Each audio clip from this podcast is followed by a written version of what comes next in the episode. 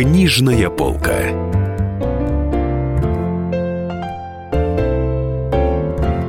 Дорогие друзья, здравствуйте. Денис Корсаков, Дарья Завгородня, а в гостях у нас Михаил Анатольевич Таратута, знаменитый телеведущий, чью программу э, «Америка с Михаилом Таратутой» мы смотрели очень много, много лет.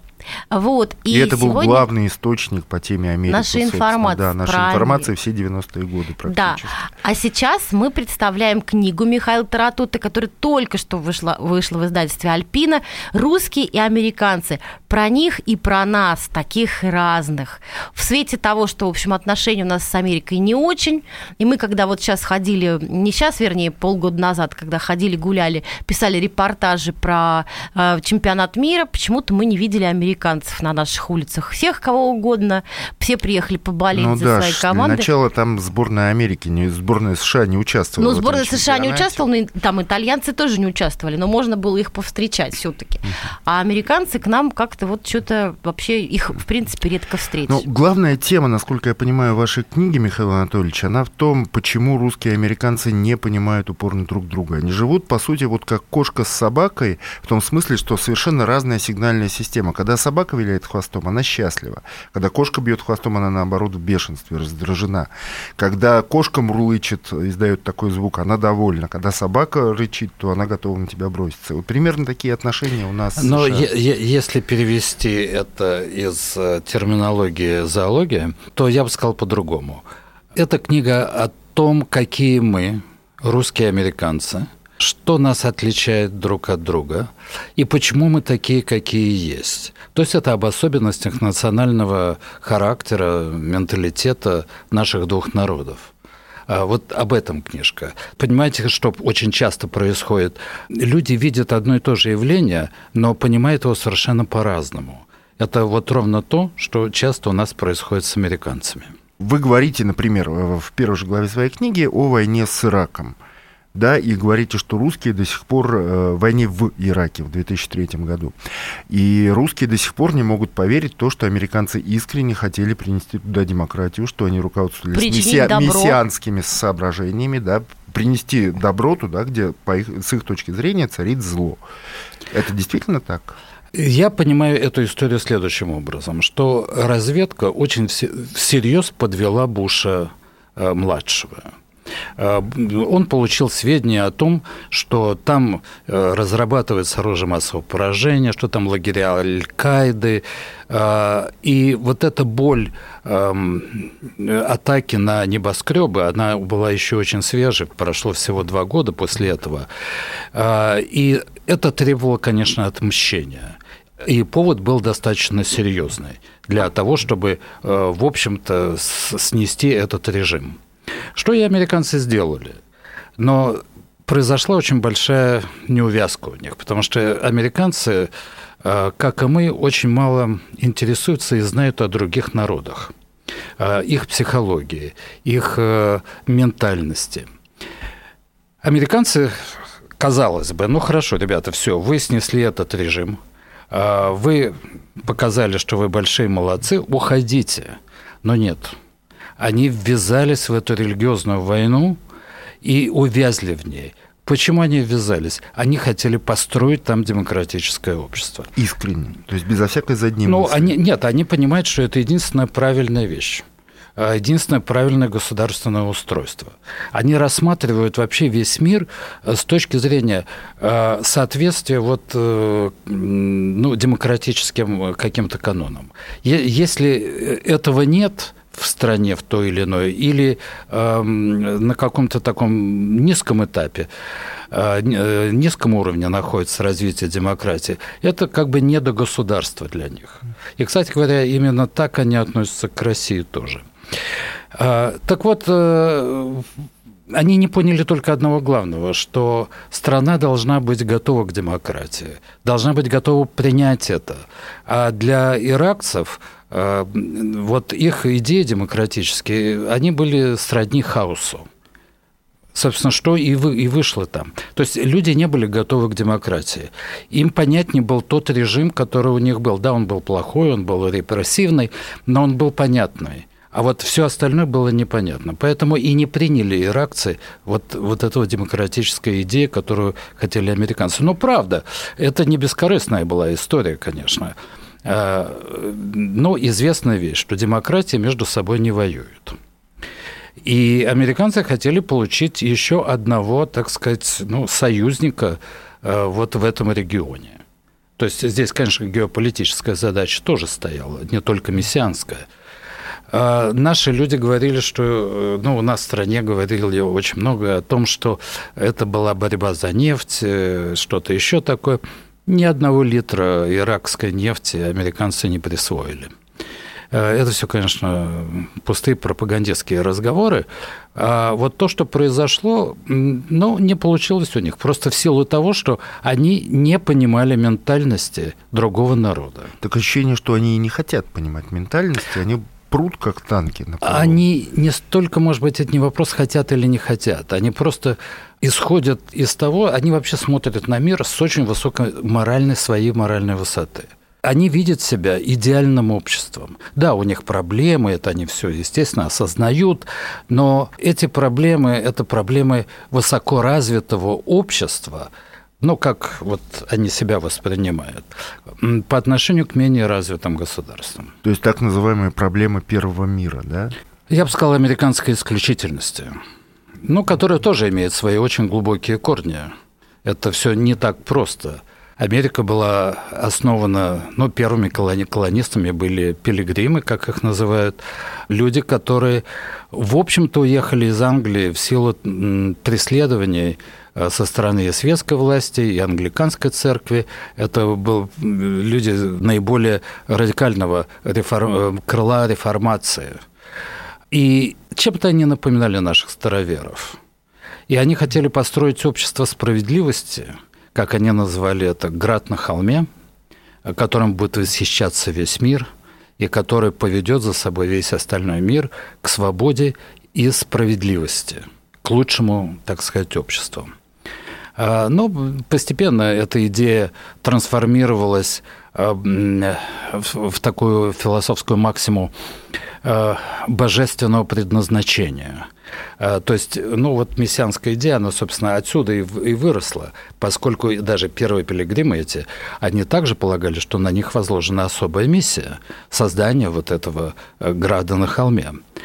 А, а вот идея божественного предназначения, она была сформулирована, между прочим, тогда, когда американцы осваивали вот Дикий Запад. И это было очень удобное обоснование того, почему происходит все вообще кровопролитие, почему с индейцами там не все очень хорошо получается, земли отнимают, убивают. Но и с американской стороны тоже было пролито много крови. Ну а пролитая кровь, она требует какого-то идеологического обоснования. И вот идея божественного предназначения, а, она, в общем, гласила, что Америке самим проведением суждено стать, э, ну, факелом свободы, за которым будет идти весь мир и так далее. И вот с этими идеями американцы росли, в общем-то, спитывали с молоком матери. Ну и на самом деле, в общем-то, Америка а, была приютом для э, гонимых Э, людей со всего мира. Это так оно и было в большой мере. Э, кстати, наши э, социалисты-революционеры начала XX века, они все благополучно осели в Америке. И американцам Россия сделала замечательный великий подарок в виде образования коммунистической партии – Э, первые э, деятели коммунистической партии в Америке, американской коммунистической партии, для них английский не был родным. Это были в основном все наши люди. Ну, я имею в виду из России. Вот. Но это отдельная история, это предтеча того, почему случился э, вот тяжелейший в Америке период макартизма. Друзья, давайте сделаем небольшую паузу. В студии Дарья Завгородний, Денис Корсаков, а в гостях у нас Михаил Анатольевич Таратута, большой специалист по Америке, журналист-международник, автор э, гремевшей когда-то передачи «Америка с Михаилом Таратута». Сейчас он выпустил книгу «Русские и американцы. О нас и о них таких разных». Книжная полка. Особый случай. По понедельникам в 5 вечера по Москве. Касается каждого.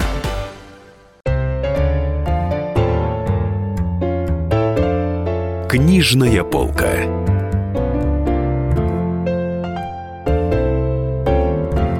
Дорогие друзья, Денис Корсаков, Дарья Завгородняя. Продолжаем нашу программу, интереснейшую. В гостях у нас сегодня Михаил Таратута, журналист-международник, знаменитый телеведущий, и мы представляем его книгу «Русские и американцы». Про них и про нас, таких разных. Беседуем мы, собственно, про Америку, как зарождалась наша дружба, вражда, и вообще какая Америка изначально есть, пошла, откуда и, и чего. Денис, ты там какой-то интересный вопрос задавал? Ну да, мы начали говорить о русских в Америке, о том, какое влияние они оказали на формирование американского общества. Начали говорить, что американская компартия была создана в основном русскими изначально. И э, вот до того, как началась запись, мы с вами говорили о том, что у китайцев есть свое лобби в Америке, да, какое-то, у других народов, а вот русских в Америке сейчас не лоббирует никто. Вот расскажите об этом подробнее. Ну, трудно рассказать о том, чего нет. Можно говорить о другом. Начало, что, что такое лобби? Э, Но ну, можно говорить о другом. О том, что вот мне очень часто приходилось слышать о том, какой вклад внесли китайцы в развитие. Скажем, железные дороги строились китайцами в большой мере. Э, слышите о вкладе итальянцев, японцев, ну кого хотите, кроме о вкладе русских, что, в общем, на мой взгляд, конечно, несправедливо. Но слушайте, в конце концов, уж вся американская икона Голливуд, ну, многие из этих студий, но две уж точно самые известные, Метро Голден Майер, например, были основаны выходцами из России самый популярный композитор, который, в общем, э, ну, я не знаю, Пахмутова, Тухманов и там все, все другие вместе взяты, это Ирвинг Берлин. Ну, самый популярный композитор в Америке 40-х, 50-х э, годов. Автор миллиона мюзиклов, э, самых популярных песен, выходец из России. Телевидение было изобретено русским человеком и внедрено другим русским человеком. И основатель компании NBC тоже русский. Актеры, э, инженеры, ну полно совершенно людей, но ни разу я не слышал о том, чтобы вот официально вот сказано, что да, русские сделали большой вклад в развитие Америки. А может быть, простите... это сейчас так? Раньше не было так? Может быть, они все-таки нас нет, признавали? Нет, нет. Ну, простите, можно я вас перебью? Все-таки речь идет вот этнически, да, о евреях, которые эмигрировали именно из-за того, что российское правительство официально их притесняло, они были за чертой оседлости, да, им там было плохо. И Александр вот Третий не любил все, евреев, все Николай эти II. волны иммиграции, да, это еврейская иммиграция, которая искала лучшей жизни и нашла ее. А, не только. От погрома. Не только, не только. Очень большая была волна иммиграции всевозможных сект, ну, то, что у нас сектами называется. В Америке баптисты – это не секта, это церковь. Вот. Э, ну, и, и других. Пятидесятники, ну, в общем, очень много разных сект. Нет, и очень много русских уезжало тоже. Ну, конечно, еврейская миграция была. Кстати говоря, э, именно из-за еврейской миграции у нас испортились с американцами отношения всерьез наши отношения на протяжении ну, полутора веков это были отношения союзников, не то что партнеров, а союзников. Э, в конце концов, когда английский король попросил Екатерину II э, послать э, войска на подавление колонистов, восставших, та отказалась. И, напротив, послала туда эскадру, которая помогла прорвать блокаду, которую англичане, торговую блокаду, которую устроили англичане.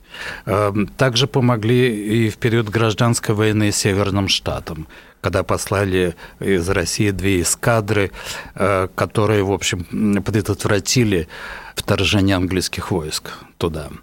Ну и так дальше. Отношения были очень теплыми. Марк Твен э, просто писал, что какое счастье, что у нас есть э, такой замечательный союзник, как Россия. И все это было очень здорово, но только до тех пор, пока, по-моему, это был Тодор Рузвельт, это был конец XIX века, пока он не обратился к Александру Третьему с просьбой э, прекратить то безобразие, которое творится в отношении евреев, погромов и так далее. На что Александр III, а потом также Николай II ответили, что это наши дела, мы сами разберемся, и нам не требуется чужого вмешательства. И вот тут начались первые санкции э, Соединенных Штатов в отношении России. До этого они нас поддержали в Крымскую войну, они были единственной крупной державой, которая поддержала Россию. Ну, много чего было хорошего в наших отношениях. Вот. Но э, и за вот этой историей с евреями э, Наши отношения сильно испортились, погромы продолжались, евреи уезжали действительно в Америку огромными э, волнами. В общем, в конце 19-го, начале 20 века где-то полтора миллиона человек уехало. А, вот, собственно говоря, вот с этого все и началось. Наши испортились, очень сильно испортились наши отношения. Но потом они э, разные периоды переживали. Э, американцы очень долго нас, э, ну, я имею в виду большевистскую Россию не признавали. Э, советскую власть. Они были одними из последних, кто признали, в общем-то. Но при этом э, именно американцы больше всего э, оказали нам содействие в развитии индустриализации.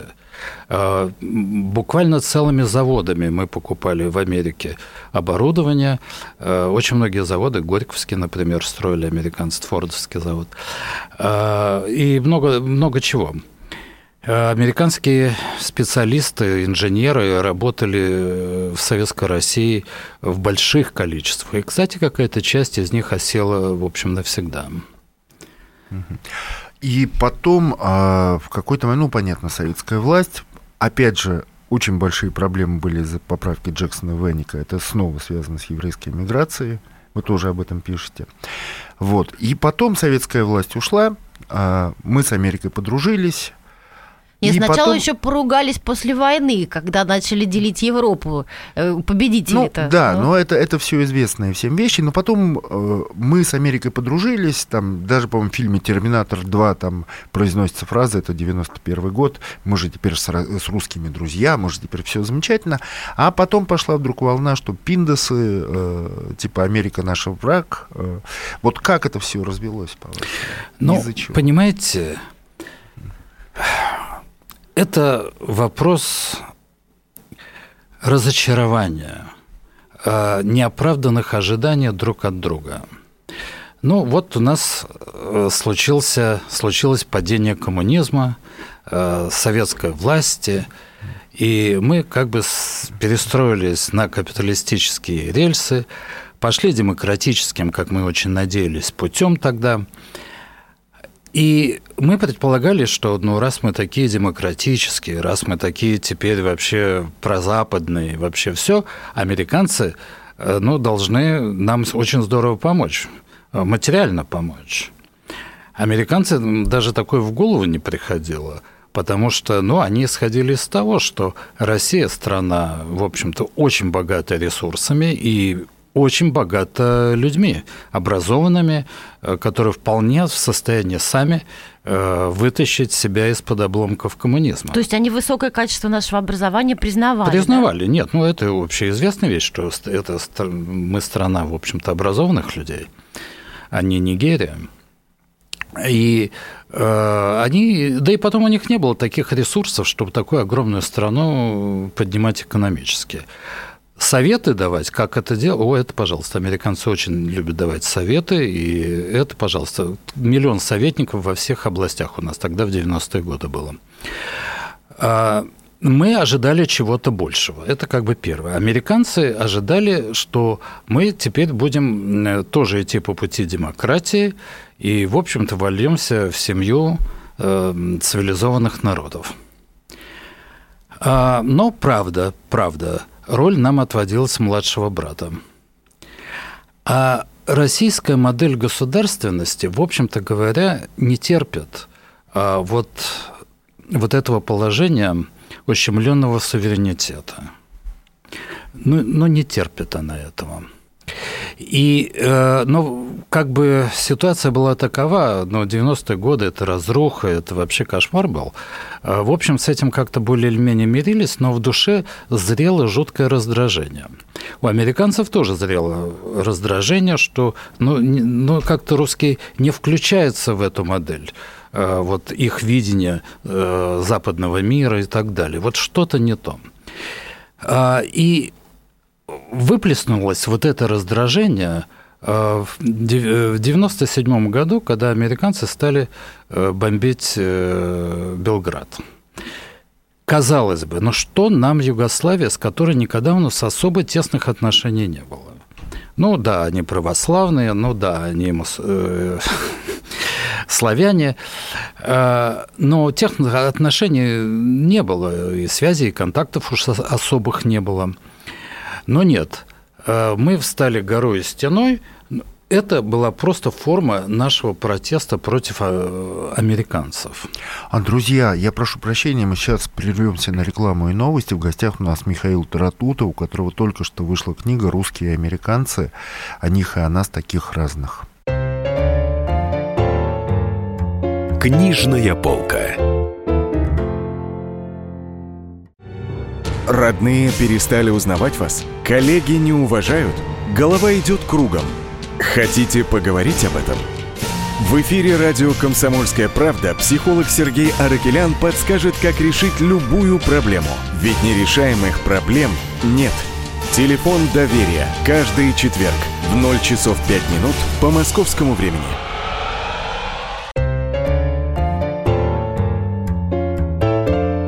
Книжная полка.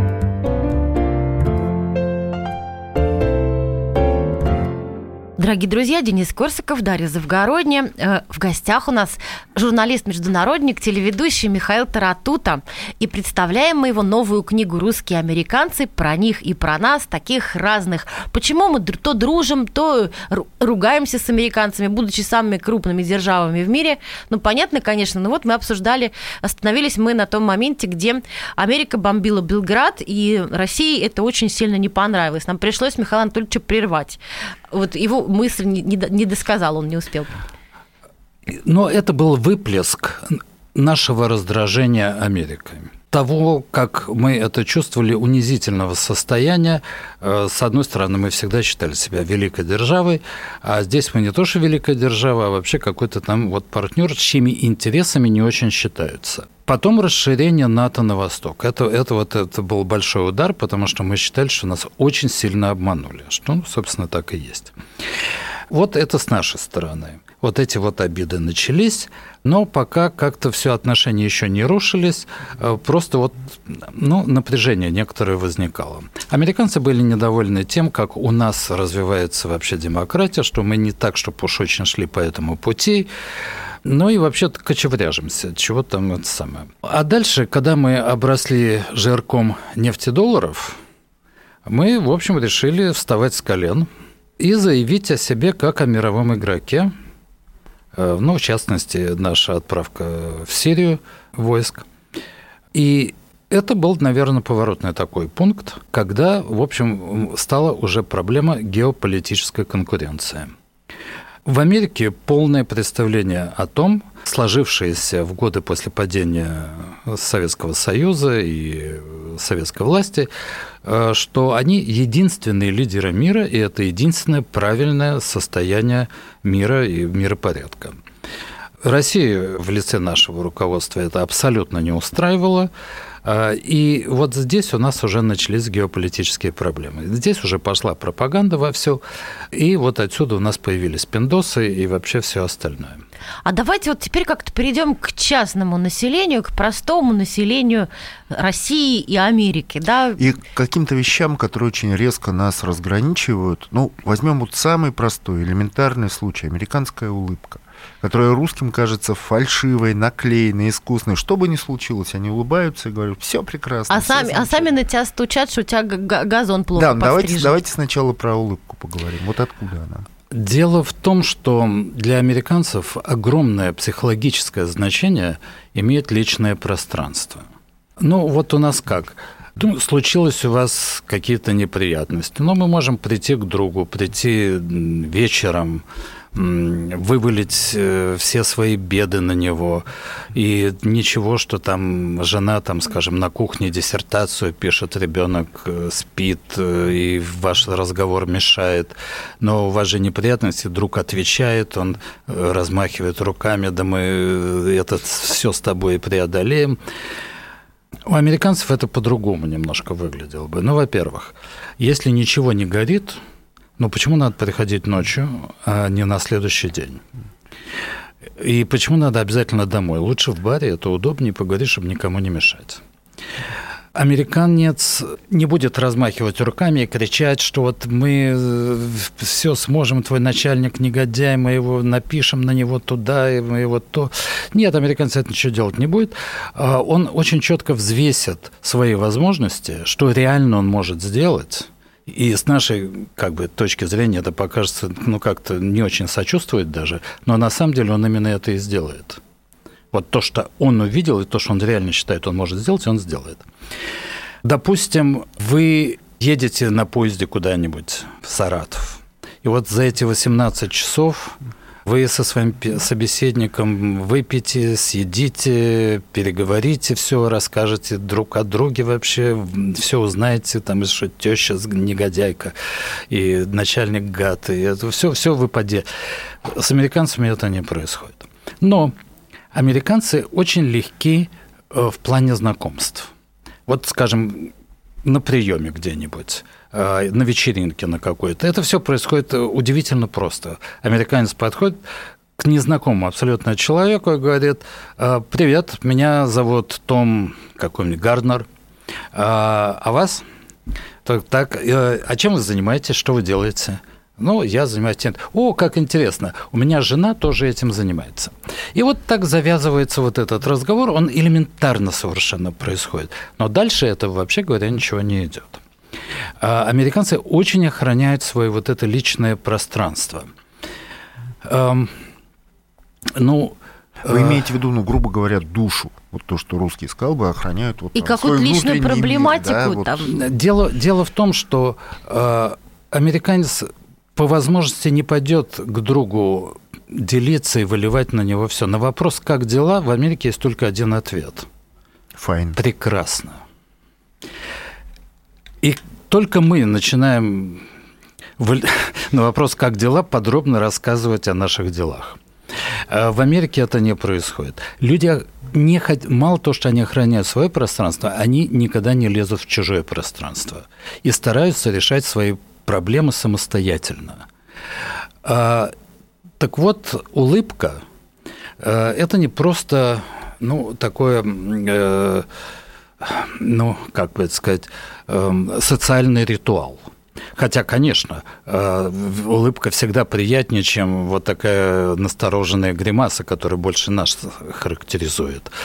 Э, это легче для общения, это как-то все проще. Но, с другой стороны, э, человек улыбается вам, а на самом деле у него может быть такая тоска на душе. И там, скажем, и сын наркоман, и женой развелся, или поскандалил, и еще что-то такое, там нечем платить за квартиру. Вот. Но на лице будет улыбка. А люди привыкли справляться со своими проблемами сами, по возможности, насколько это возможно. А вот это а особенность, она, между прочим, толкает э, людей ну, к такому самосовершенствованию, определению границ своих возможностей. А что на самом деле не так уж, между прочим, и плохо. Все это вот то, что мы называем э, индивидуализмом. Да, они видят мир с точки зрения, как бы с них, у них общество начинается с личности, интересов личности, э, возможности личности, э, прав личности. А у нас, в общем-то, хотя сейчас меняется несколько это, но хотя бы э, официально предполагается, что у нас общество начинается с коллектива, с государства, а на личность, ну, что там останется. И ровно по этой причине э, по всем опросам э, ценностной шкалы, скажем, личные права и свободы у нас плетутся где-то в конце. У нас впереди безопасность, э, благосостояние. Вот стабильность. Это, стабильность, да. Вот, у американцев наоборот все. А у нас как-то индивидуализм принято ну, как-то у нас повелось, что это что-то вроде эгоизма. На самом деле это не так. Разница состоит в том, что э, индивидуалист эм, никогда не использует для достижения своих целей чужие ресурсы. А эгоист, наоборот, использует чужие ресурсы. Да, а индивидуалист не грузит, вот как-то так, да? А, индивидуалист, э, он, ну, понимаете как, он не просто не грузит. Э, да, он не грузит, конечно, но главное, что люди с молодых ногтей учатся самостоятельности, отвечать сами за себя, понимать, что им никто ничего не обязан, что они должны это делать сами – и это очень серьезное вот э, такое отличие. У нас идея патернализма, но она в народе еще очень сильна. Да, у нас появились бизнесмены, которые, в общем-то, сами на себя э, надеются только, меньше всего на государство, но в целом у нас люди очень полагают, что им государство должно. А вот смотрите, вы еще говорите в своей книге, упоминаете, ну, э, что когда американцы и русские э, в одном коллективе, и вот если спросить у американцев, что они думают о русских в решении каких-то проблем, они сразу говорят negative attitude. Негативное, негативное отношение. Негативное отношение. Вот что это такое? Ну, вот это особенность э, нашей ментальности. Ну, вот смотрите, вот ставится задача какая-то Первая реакция американцев будет разбить задачу на подзадачи, определить приоритеты и начать действовать. Первая реакция наших людей, это отмечают очень многие американцы. Э, все говорят, нет, это невозможно сделать. И, мы, и, и начинают приводить аргументы, почему это нельзя сделать. Это не говорит о том, что человек не сделает, он сделает и, возможно, даже с каким-то очень хорошим решением, может быть, лучше, чем у американцев. Но первая реакция – вот это вот та самая негативное отношение.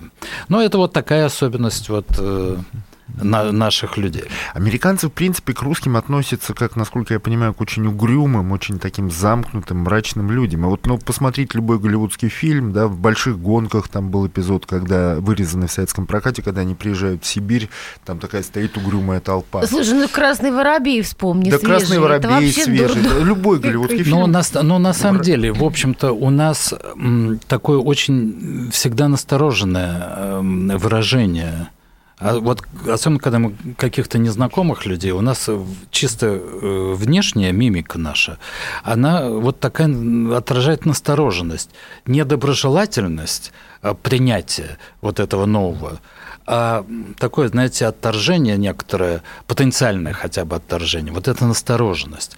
И для американцев это очень странное у них создается впечатление, что русские недоброжелательные люди. Именно из-за вот этих мимических даже различий. Я слыхала, что американцы, в принципе, вот, ну, как так сказать, э, средний американец, очень мало знают и мало интересуются Россией. И ничего про нее не знают. И могут перепутать Россию с Украиной. Поэтому, в общем, такие фильмы, и с Афганистаном как... даже. Да. да. Такие фильмы, как «Красный воробей», где какая-то совершенно клюквообразная Россия представлена, совершенно какая-то дикая, они там могут иметь успех. Хотя это не на, на Россию не похоже ни в коей мере. Это та страна, которая там представлена. Вот. Правда они не интересуются это правда, во- или... вообще ничем, что ну, происходит. Ну, во-первых, наши фильмы, которые показывают Америку, они такие же дурные, как и американские про нас. Это первое. Второе, абсолютно правы. Эм, у американцев вот такого широкого образования как бы и не очень много.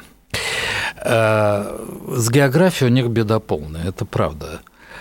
Ну, может, я не знаю, Украину с Россией они не перепутают, но, ну, во всяком случае, Украину могут на карте и не найти. Они не интересуются вообще другими странами. Мы сейчас прервемся на рекламу и новости. В гостях у нас Михаил Таратута, у которого только что вышла книга «Русские и американцы. О них и о нас таких разных». Книжная полка. The time for empty talk is over. We will make America great again. Это все мы слышали. А что на самом деле происходит в США? Реальные новости, курьезы и события, которые нигде, кроме Штатов, случиться не могут. Как они там за океаном вообще живут? Разбираемся в программе «Не валяй дурака Америка» с Марией Берг и Александром Малькевичем. Слушайте и звоните по понедельникам с 12 часов по московскому времени. Книжная полка.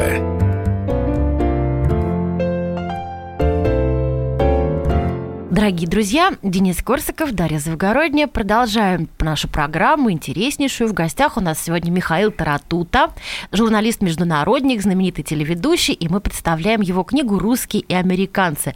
Про них и про нас таких разных. Есть еще один очень важный вопрос, который хотелось бы обсудить. Это вот то, что происходит сейчас в Америке в плане, допустим, если говорить вот об истории с Харви Вайнштейном, да, когда э, история одного продюсера достаточно распутанного, А, ну развратного... стравли белого человека, да, нет, мужчины. Который... Начина, начинается, начинается все с реального там человека, который э, приставал к женщинам, да, пытался насиловать женщин и так далее. Потом это принимает форму такого снежного кома, да, лавинообразную. Формы. Когда 20 лет назад человек кому-то что-то сказал, это сейчас вытаскивается как козырь из рукава, и, значит, предъявляется ему, что он белая свинья, шовинист, э, мужчина, хам и вообще ненавидит женщин. И это касается не только женщин, не только харасмента. Допустим, вот ведущий церемонии Оскара Кевин Харт, его назначили ведущим церемонии Оскара, но тут же кто-то полез смотреть его твиттер. Несколько лет назад он пустил какую-то шутку про геев, тут же, значит,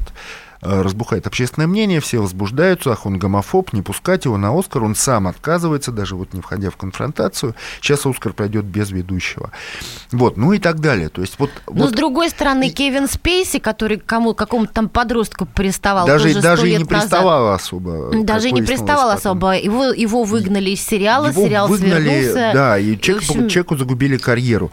И все это принимает какой-то характер такого Советского Союза пополам со сталинскими чистками, как кажется многим, со сталинскими процессами. Ну, да, ста- вот. Ну. может быть, не сталинский, это все-таки уж очень сильно.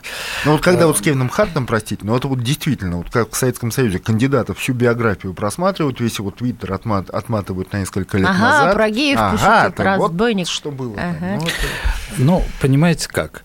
Вот в последние десятилетия либеральные идеи либерального ну, крыла общества американского, они двигались по очень грустному пути под названием политкорректность. Начиналось все, как всегда, очень прилично.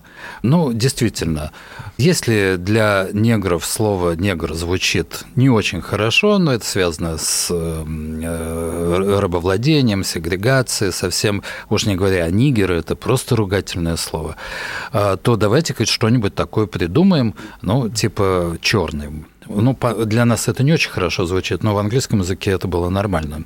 Недавно появилась афроамериканец.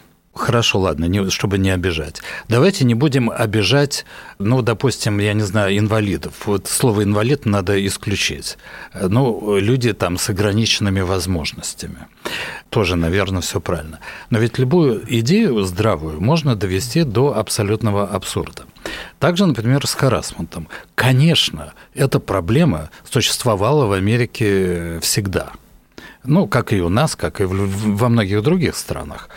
Но она замалчивалась. И только, по-моему, это был 89-й год или 90-й, что-то вот так примерно, это стало предметом общественного обсуждения. Проблемы сексуальных преследований. Домогательств, кого-то- да. Домогательство. Да. Сексуальных домогательств. Да. И это стал все это вопрос обсуждения. Что-то надо с этим делать. Это, в общем, действительно э, стало, если не преступлением уголовным, то, во всяком случае, глубоко осуждаемым обществом. И надо сказать, что очень многие женщины воспользовались эт- этой ситуацией для того, чтобы преследовать какие-то ну, личные цели. Отомстить бывшему возлюбленному, например. Вот мой приятель. У него была крупнейшая в Америке переводческая компания. И была у него переводчица Ипаниска, которая вообще была кандидатом на вылет, потому что там ну, плохо работала. Она это знала. Но вообще, поскольку такая атмосфера создалась, а, он посадил секретаршу так, чтобы она, дверь всегда открыта, чтобы она всегда видела, что у него в кабинете происходит, чтобы не было там никаких вот инсинуаций. Но не уберегся. Все равно не уберегся. Японеска стала вести дневник, вот в коллективе, она там сидела, какие-то мужики были рядом, которые что-то в ее присутствии говорили. Вот она вот это вот записывала, а в Америке, между прочим, вот эти письменные э, показания, записи, они могут э, в суде приниматься, кстати говоря. То есть то, что ты потом можешь написать все это задним числом, Теоретически, это, да, теоретически, да. это не учитывается. Вот. И вот она написала, что вот в моем присутствии была скобрезная шутка такая, это было, то было, все.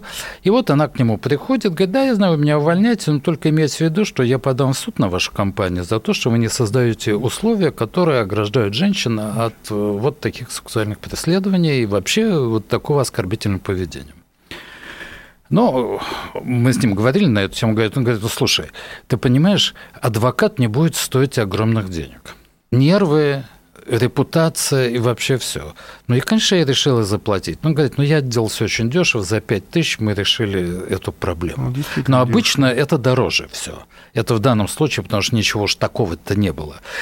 Но это вот как бы вот общая картина, которая стала происходить. Действительно, вопрос домогательства стал очень серьезным.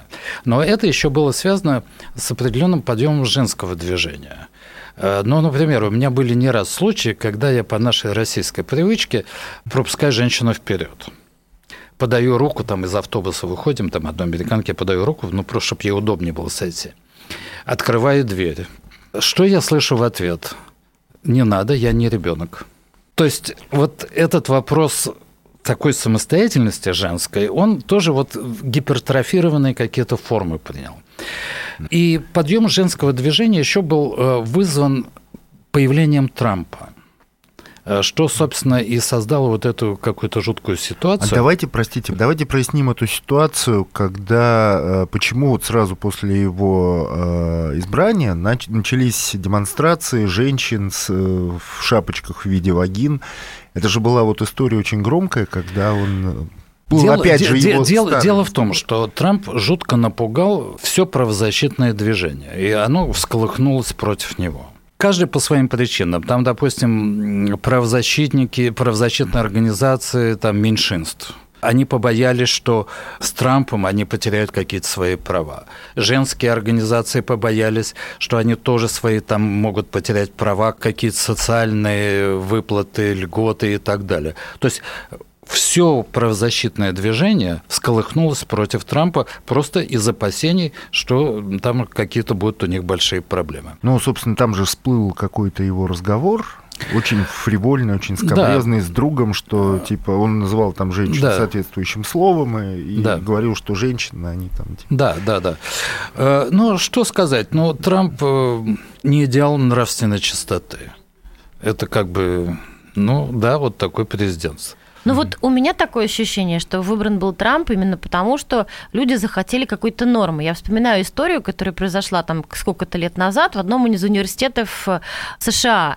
Преподаватель выступил с кафедры, сообщил, что ему нравится быть гетеросексуальным мужчиной, быть женатым на одной женщине. Ему вот это нравится, он, ему нравится, что это норма. После этого, значит, против него начались какие-то гонения, его чуть ли даже там не уволили. И у меня такое ощущение, что вот мужское белое большинство, оно вот чувствовала себя каким-то немножко угнетенным со стороны вот этих всех разнообразных, так сказать, э, групп, которые защищают свои права, включая женщин, вот в такой агрессивной форме. Как вы рассказали про эту японистку, это же вообще какой-то ужас. Вот вам не кажется так? Ну, э, если говорить о появлении Трампа, почему, я думаю, здесь все-таки глубже были причины. Дело в том, что в Америке произошел очень сильный раскол между истеблишментом и а, в первую очередь глубинной Америкой. У людей было впечатление, что о них забыли, что истеблишмент а, занимается только собственными интригами, собственными делами и абсолютно ничего не хочет делать и вообще наплевать на вот остальную Америку. Да, вопрос политкорректности, доведенный до абсурда, действительно имел место, и это тоже людей жутко раздражало. Белое население вот особенно именно глубинной Америки, а, поскольку оно консервативно, в отличие от больших городов, которые либерально. У них было ощущение, что может потеряться американская идентичность, что она может погибнуть под наплывом а, иммигрантов и в первую очередь латино, а, которые в огромном количестве прибывают в Америку ежегодно. И люди стали просто бояться, что 50 году, если так все пойдет, вот эта традиционная белая культура англосаксонская, она может быть утоплена в новой культуре. И белые люди станут меньшинством что, собственно говоря, в некоторых городах уже имеет место. Ну, например, э, Майами – Это латиноамериканский город, где все руководство, и мэр, и начальник полиции, это кубинцы. Сан-Франциско. Там то же самое, но только там китайцы в основном, ну и другие азиаты. Это стало очень многих беспокоить. И Трамп, собственно говоря, отражал вот эти интересы белой глубинки, я бы сказал. Вот, собственно говоря, его обстоятельства сложившиеся в Америке, призвали, можно сказать. Это появление личности. Вот если бы не было вот этих обстоятельств, Трампа никогда бы не выбрали. Спасибо большое, дорогие друзья. Денис Корсиков, Дарья Завгородня. А в гостях у нас был Михаил Анатольевич Таратута, очень известный международный журналист. Э, русские и американцы. Про них и про нас таких разных. Об этой книге мы сегодня вели очень увлекательный разговор. Э, спасибо вам большое. Книжная полка.